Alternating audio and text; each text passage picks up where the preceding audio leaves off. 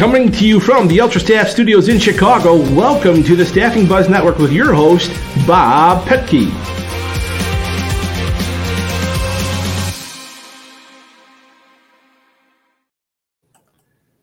Hello, my name is Bob Petke, and I want to welcome all of you to the first ever inaugural episode of the Staffing Buzz Network. Now, some of you may be wondering, what is the Staffing Buzz Network and who am I? Well, I'm Bob Petke. I'm the Chief Sales Officer here uh, for Ultra Staff Edge. We're a full service front office, back office, ATS, CRM staffing solution.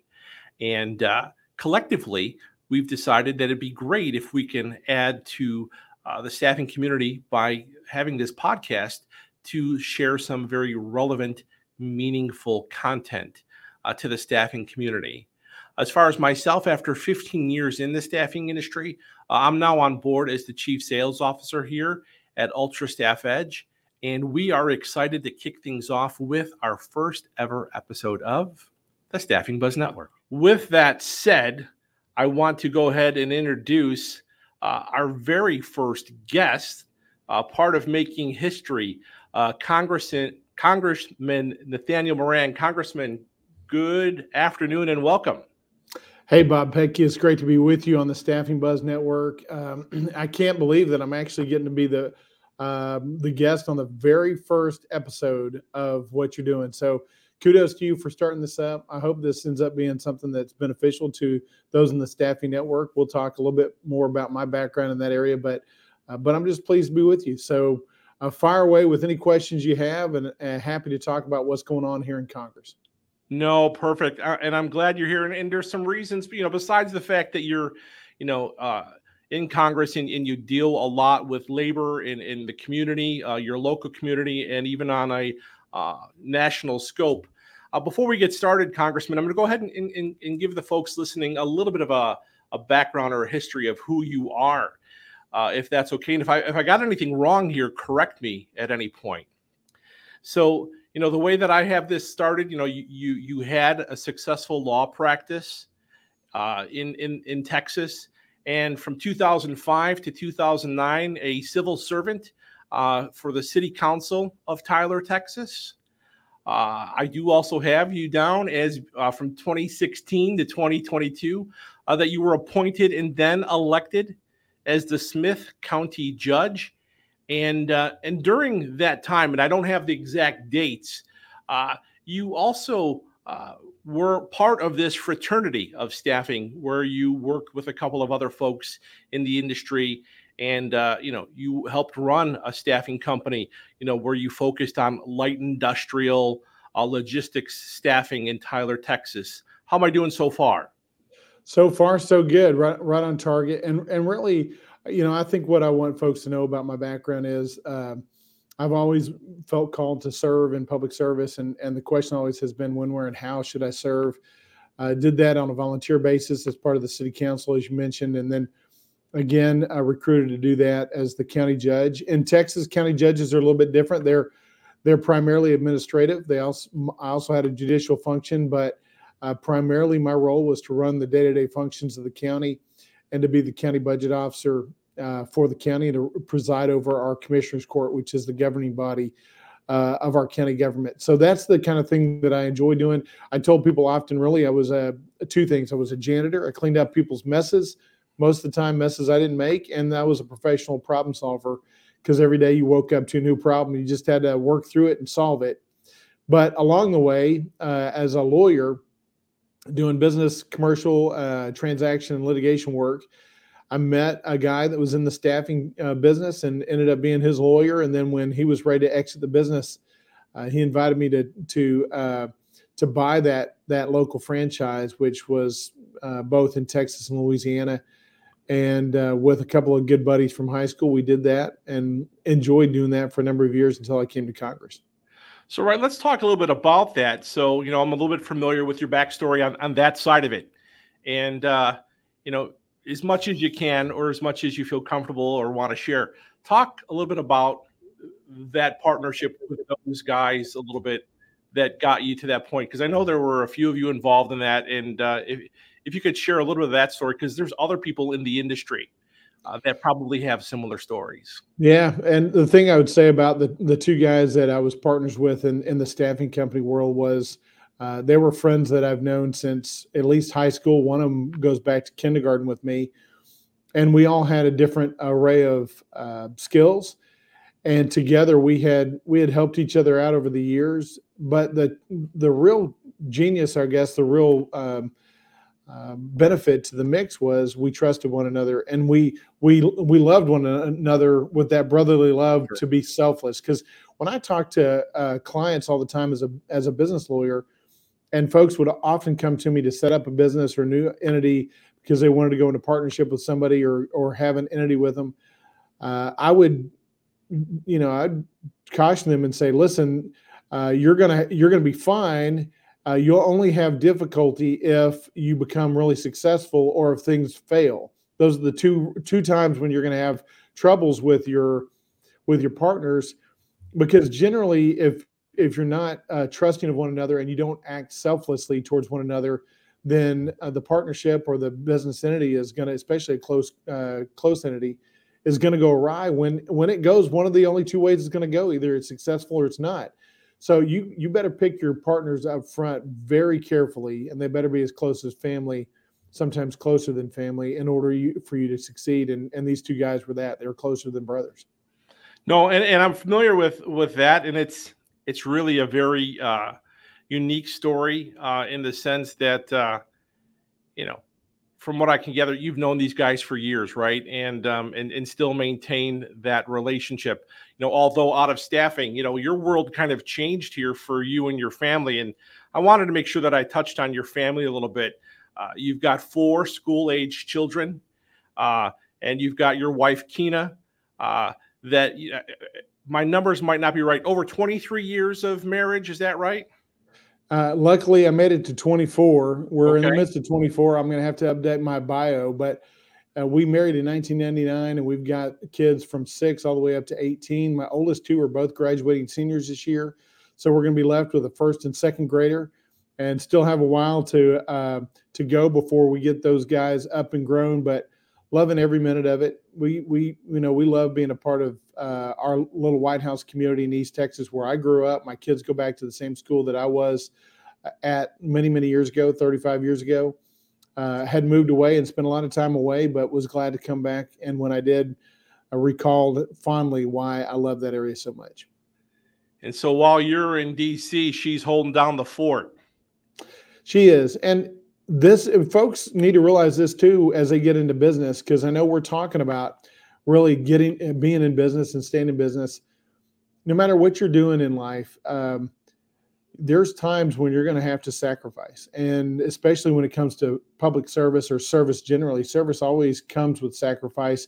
it's a theme that I've been talking about this last week with Veterans Day. Uh, uh, recognizing that their service comes with sacrifice, not just for them, but for their families too. And and for me, the service is something I love. I, I like coming to DC. I like being involved in the problem solving up here.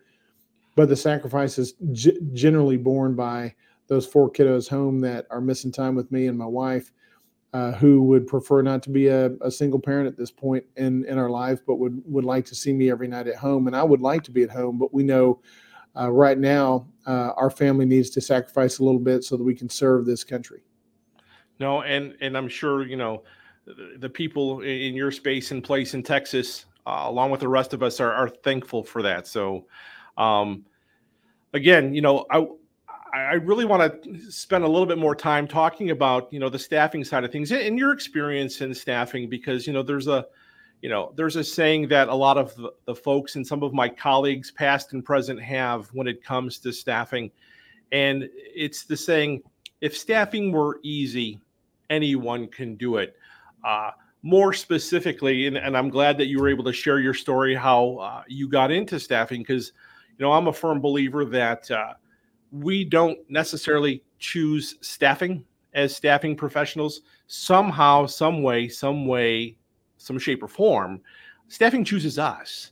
Uh, and you know, oftentimes it's uh, you know I can talk to owners and, and, and people that are in the staffing world now, and you know none of them played staffing when they were little kids. Uh, none of them studied staffing in college. Uh, it could be that they got into staffing because uh, they went and applied for a, a, temp job, and somebody saw something in them and said, "Hey, why don't you why don't you come work for us instead?" So to hear your stories just kind of solidifies, uh, you know, when I talk to different people that you know staffing somehow chose you based on that relationship you had with that that owner who who made that possible. Yeah, and you just used the key word that I was thinking as you were talking um, for not just getting into staffing, but actually being successful, and that is relationships. Uh, relationships are extremely key. Uh, once we uh, were in the staffing business, I think the only reason we were even successful is because of the depth of the relationships that we had in the community and the fact that we were willing to continue to work to maintain those relationships.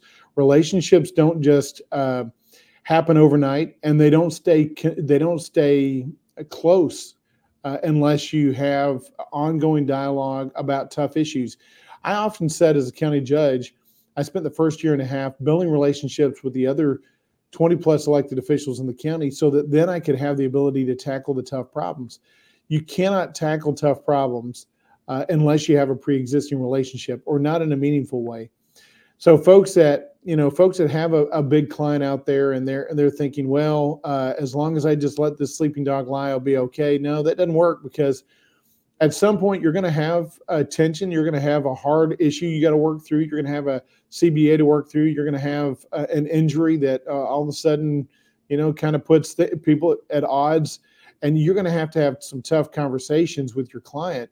If you have not been uh, cultivating that relationship on an ongoing basis and do not have some strong ties that conversation does not generally go well but if you already have a pre-existing relationship and a good ongoing close tie, when that tough time comes, you can have that tough relationship.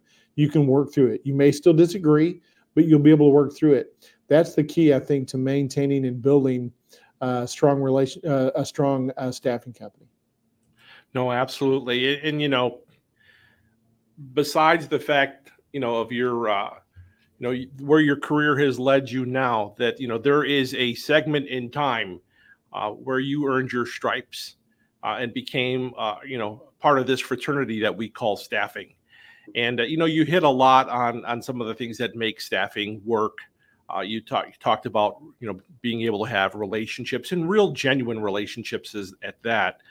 Uh, I'm interested to know that from your time in staffing, are there any takeaways that you had that you felt, you know, maybe positioned you for this next step as you, uh, you know, you're now representing, uh, you know, the folks uh, in Texas uh, as you go and serve in Washington. Are, are there any things that any takeaways uh, that maybe you haven't mentioned yet?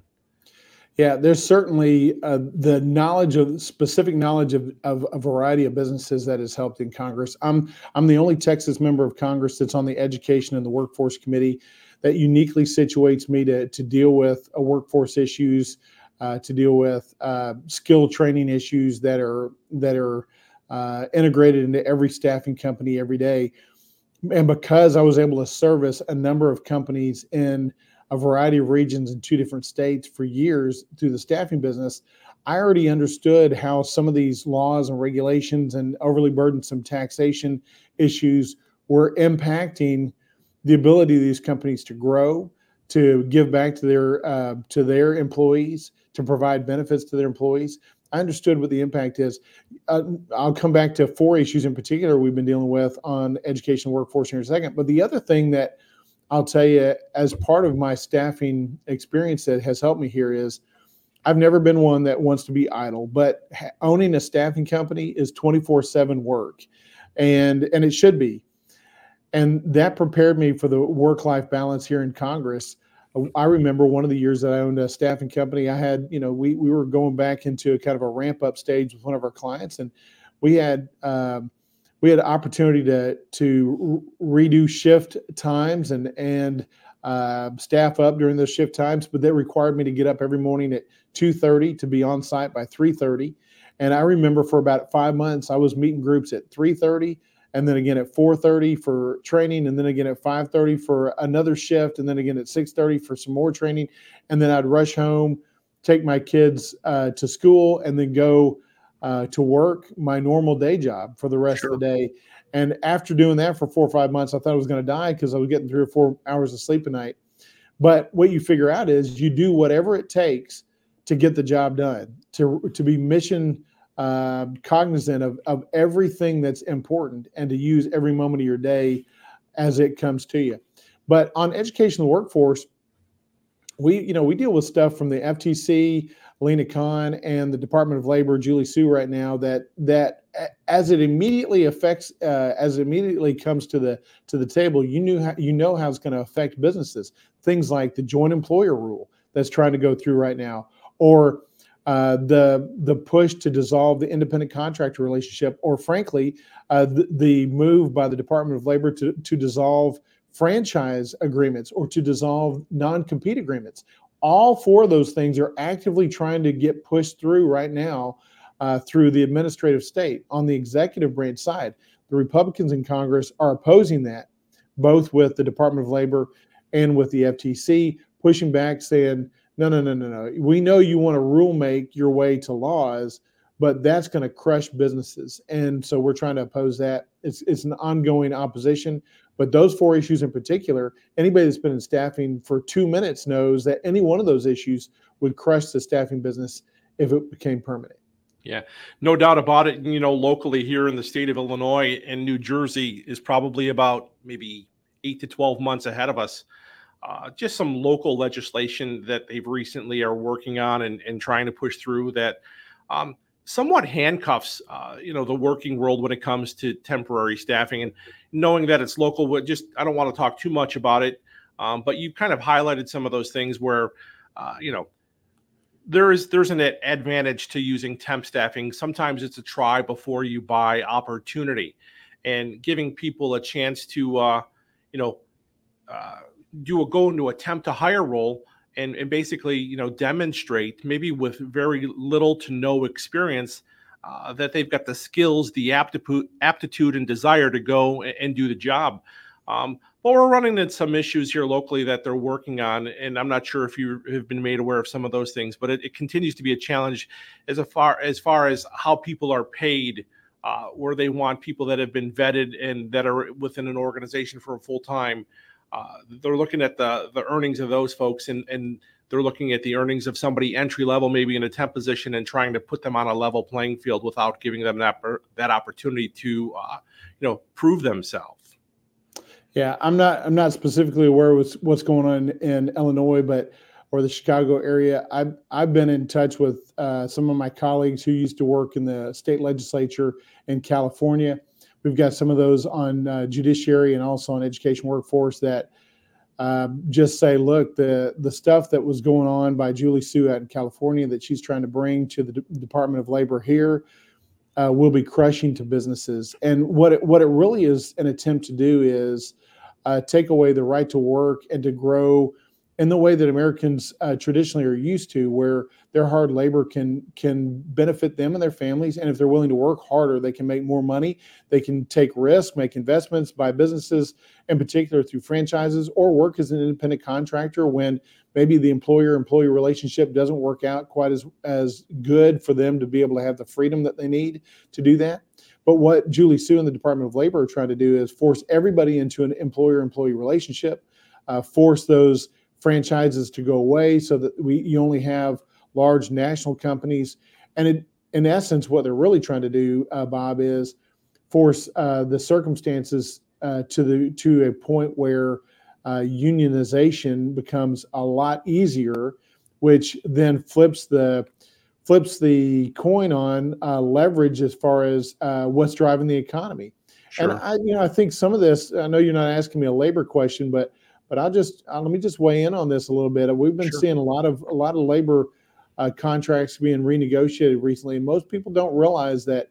Let's just take the the auto unions for instance. I mean the the the increase in the wages and the additional costs is going to be related to that is going to get passed down to one person one person only and that's the person that buys the vehicle at the end of the day the cost of the vehicle is going to go way up because uh, these companies are still going to make profit uh, they're going to pass those additional costs on to the consumer, which drives inflation, which drives um, the uh, the cost of those vehicles, and which actually reduces the the ability of people that are struggling day to day to access those goods and services that are otherwise being produced by the the folks on the line. So I want people to make a, a good fair wage, but but uh, the free market should determine that, and uh, the free market is determining that in a lot of areas uh, where then folks uh, benefit. I know in my particular uh, my particular business, the more I made, the more I paid my my uh, employees, and the more I was able to provide them benefits. That's the way it should work. But uh, when it's forced upon you, then the profitability goes down. Your ability to actually help your employees or provide service to your customers goes down. No, no doubt about it. You know, and again, you hit it on the head. It's it's the consumer that's still going to consume, and it's the company that's going to cons- uh, still make their profit. It's that space in the middle where you know we're we're seeing some of the pains right now. Um, you know, with that said, and you know, being in Texas, and I, and I don't want to get into you know some of the immigration issues, but you know, I want to address an issue that we see a lot in staffing, and it's you know, it's undocumented workers. Uh, there are just so many of them right now. And, uh, you know, what I'm wondering, Congressman, is that, you know, from a federal point of view, uh, you know, what are you seeing as far as, you know, your, yourself and some of your colleagues, some of the members of Congress? Are there some things that you've seen that are coming up as far as, uh, you know, solutions or ways to address uh, the undocumented workforce?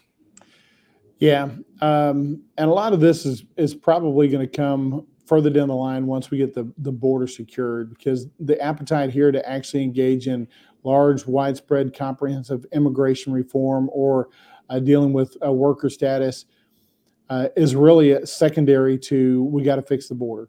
And uh, I think folks in the in the Northeast and in the North and the Midwest uh, Chicago, New York, everybody's starting to feel the pain now. I know I've I've, I've heard even recently the the mayor of, of Chicago getting on uh, on TV saying we need we need help. We're getting overrun. Well, you know if the city of Chicago is is feeling bad about seventy five thousand immigrants, you ought to talk to uh, Brian Babin, who has a has a, um, uh, a colony that's formed in his rural East Texas county that's mm-hmm. 75,000 uh, undocumented migrants that have come over that have established uh, a huge colony in in rural East Texas, sure. and it's more than the population of the the remainder of the county. Well, uh, you know, so I don't feel really that, that bad for folks in Chicago that that are complaining about seventy five thousand when uh, when we have millions in Texas that are uh, that are straining our systems left and right. Now, let's get let's just talk generally about this. Is sure there's some good legislation going on. I know Tony Gonzales has a good bill called the Hire Act, which I'm which I'm on board with, which is a, a more narrow solution to uh, H2A and H2B visas to try to uh, provide for extended and a more extended stay. That's for unskilled and ag workers. There needs to be more that's done there. Um, it, the process is too difficult. We're not having enough babies in the United States to keep up with the workforce. Let's just admit it, we're not. And now I'm doing my part. Uh, Bob, sure I've got four. I've got four, so I'm doing my part to to uh, make sure that we have a, a, an adequate workforce. But we need skilled and and known and uh, laborers here uh, that you know from a variety of countries, and we can do that appropriately if we follow the rule of law. Uh, we can't just say uh, though anybody can come on come on in whenever they want to. None of us do that in our own homes. Uh, none of us would allow that to happen uh, because then it would uh, it would dissolve the very thing that we're trying to preserve. And so uh, we've got to secure that border. We got to know who's coming across for a variety of reasons. It's not just sovereignty, but it's national security issues as well. But there is there is an appetite to create uh, the ability for uh, those folks here that don't have the current right to work to allow them to work the, some of those folks that are that are here in, in a way that that would be um, uh, supportive of our economic needs and would be ma- matching their skill sets to what what what the United States needs. That's always been the the reason behind legal immigration.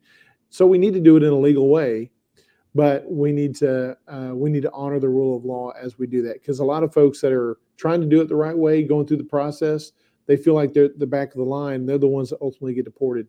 So um, we don't need to do that. We need to make sure that those that are trying to do it legally are at the front of the line, and we process those folks that we need.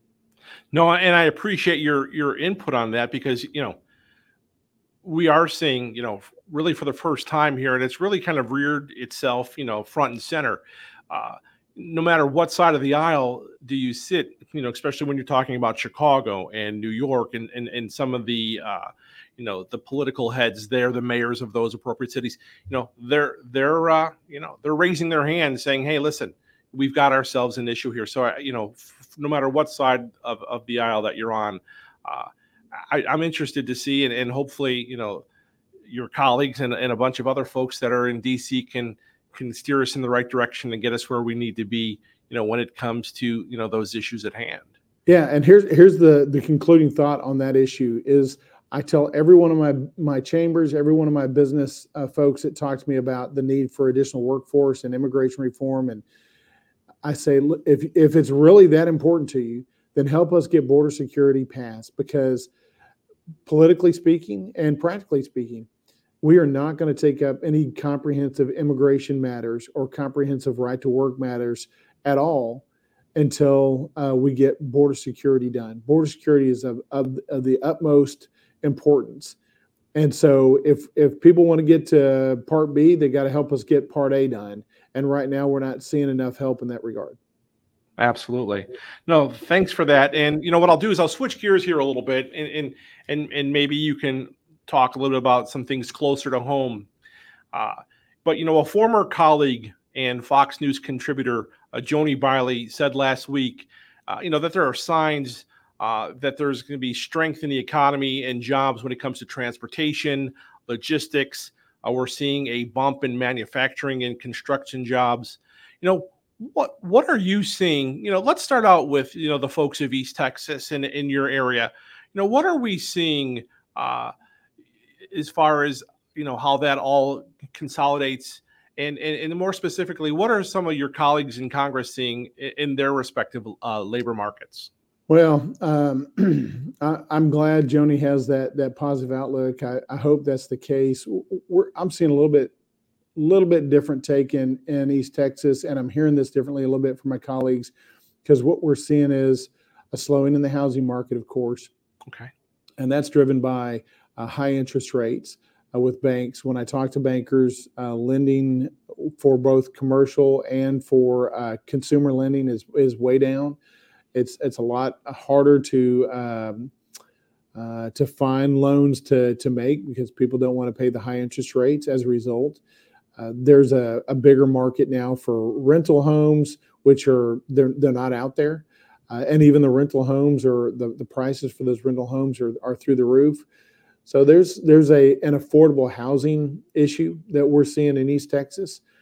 And that slow in residential housing is actually uh, trickling down to uh, you know a lot of the uh, the manufacturing industrial base as well because a lot of it's tied into that. And so there's some of that manufacturing is slowing down as well. And i think folks are a little bit um, uneasy about a presidential election year next year. So there's there's caution uh, about not just the world affairs that are going on and how that's going to impact um, the dollar, the value of the, the dollar, and the stock market. But it's also going to, you know, they're worried about a little recession next year. So everybody's sitting back just a little bit on production, on investment, uh, on new projects. That's what I'm hearing from folks back home. Sure. Now that provides opportunity for folks that are willing to get in that space. And certainly, I do agree with uh, Joni that when it comes to transportation and logistics, I think there's there's a lot of um, a lot of opportunity there presently because of the um, the lack of skilled drivers and the lack of uh, transportation opportunities for, and the, frankly, the cost of transportation of products is high across the uh, across America. So, you know, if, if there's new investment in that area or new opportunities in that area, um, I'd say now's a good time to get into that necessarily. Uh, and I do agree with Joni on that. Great, thanks on that. I'm going to switch switch it up again here a little bit. You know, after a, a, a the best way I'll, I'll, I'll put it, Congressman, is after a few hiccups, uh, your friend and colleague uh, Mike Johnson was named Speaker of the House, and uh, in in a recent post that you shared, uh, you said, you know, Mike is the speaker that we need to get our country back on track and deliver results for the American people. I'd love if you could share, maybe and expound a little bit more on why you feel uh, that Mike Johnson's the guy. Yeah, and and with this question, I'll have to I'll have to kind of conclude. I've got uh, my next set of meetings coming up, but here's what I'll tell you, Bob. And it's been a great pleasure to be with you. By the way, again, Likewise. I can't can't believe I, I got to be your first episode. But the thing about Mike Johnson is he's authentic and he's um, he's value based. You may disagree with him, and uh, we've had disagreements already in the first three weeks of his tenure, but um, but he's a man you can trust as far as his word goes. Uh, he's he's always been a man true to his principles. I think he's gotten a bad rap already in the in the press, but we you know we kind of find it hilarious here in, in Congress that that the, the the national media is always looking for they're always looking for something either negative or crazy to report about somebody because that's what stirs emotion that's what stirs anger that's what that's what drives ratings for them and so I understand that they have to do that to try to uh, drive their viewership. But the truth is, when you talk to Mike, he's a down to earth guy. Uh, as I said, he's authentic. He's uh, he's honest. Uh, he is driven by his conservative uh, principles, and he's staying true to those principles. His his position now, though, is, and you have to imagine this. Um, his position now is not just to be one of 435, but it is to lead those 400. Well, to lead those 435 and ostensibly, at the very least, lead the 221 Republicans in uh, what they're supposed to do. And uh, hurting, it's like hurting cats because we got 221 different opinions, all strong personalities, uh, all re- trying to represent their differently shaded district and shade by different shades of red, is what I say. And his, um, no matter who you put in that spot, you're still going to have the same differences of policy opinion. You're still going to have the same personalities that were causing trouble before, and so he's he's in the same um, muck in the mire that McCarthy had to be in to try to get stuff done. It's not easy. It's not perfect. Legislation's not perfect. So I'd say give give Mike Johnson a chance because you're going to find he is a, a very good man. He's the kind of man you'd want um, you'd want to live next door to, and he's the kind of man you'd want to lead this country. Congressman Moran, thank you so much for your time today. When you see the speaker, let him know he is welcome anytime on the Staffing Buzz Network, uh, and, and, share that with your colleagues. And again, uh, thank you for your for your expertise and and, and your uh, your share today. It was really great to have you as our first inaugural guest. My pleasure, Bob Pecky. Have a wonderful uh, autumn season, and uh, we will uh, hopefully talk to you soon. Okay. Sounds great, my friend. Thank you so much. Take care. All right, everybody. That was Congressman Nathaniel Moran. He's from the first district in Texas. So, uh, you know, some good input there on uh, the labor market, uh, some of the things that we're seeing as far as legislation uh, that's currently happening in DC, uh, and really good to get his uh, take on you know being a staffing guy, being part of that staffing fraternity. Just really good to have him on as our guest. So, um, you know, a couple different things here as we start to conclude here today.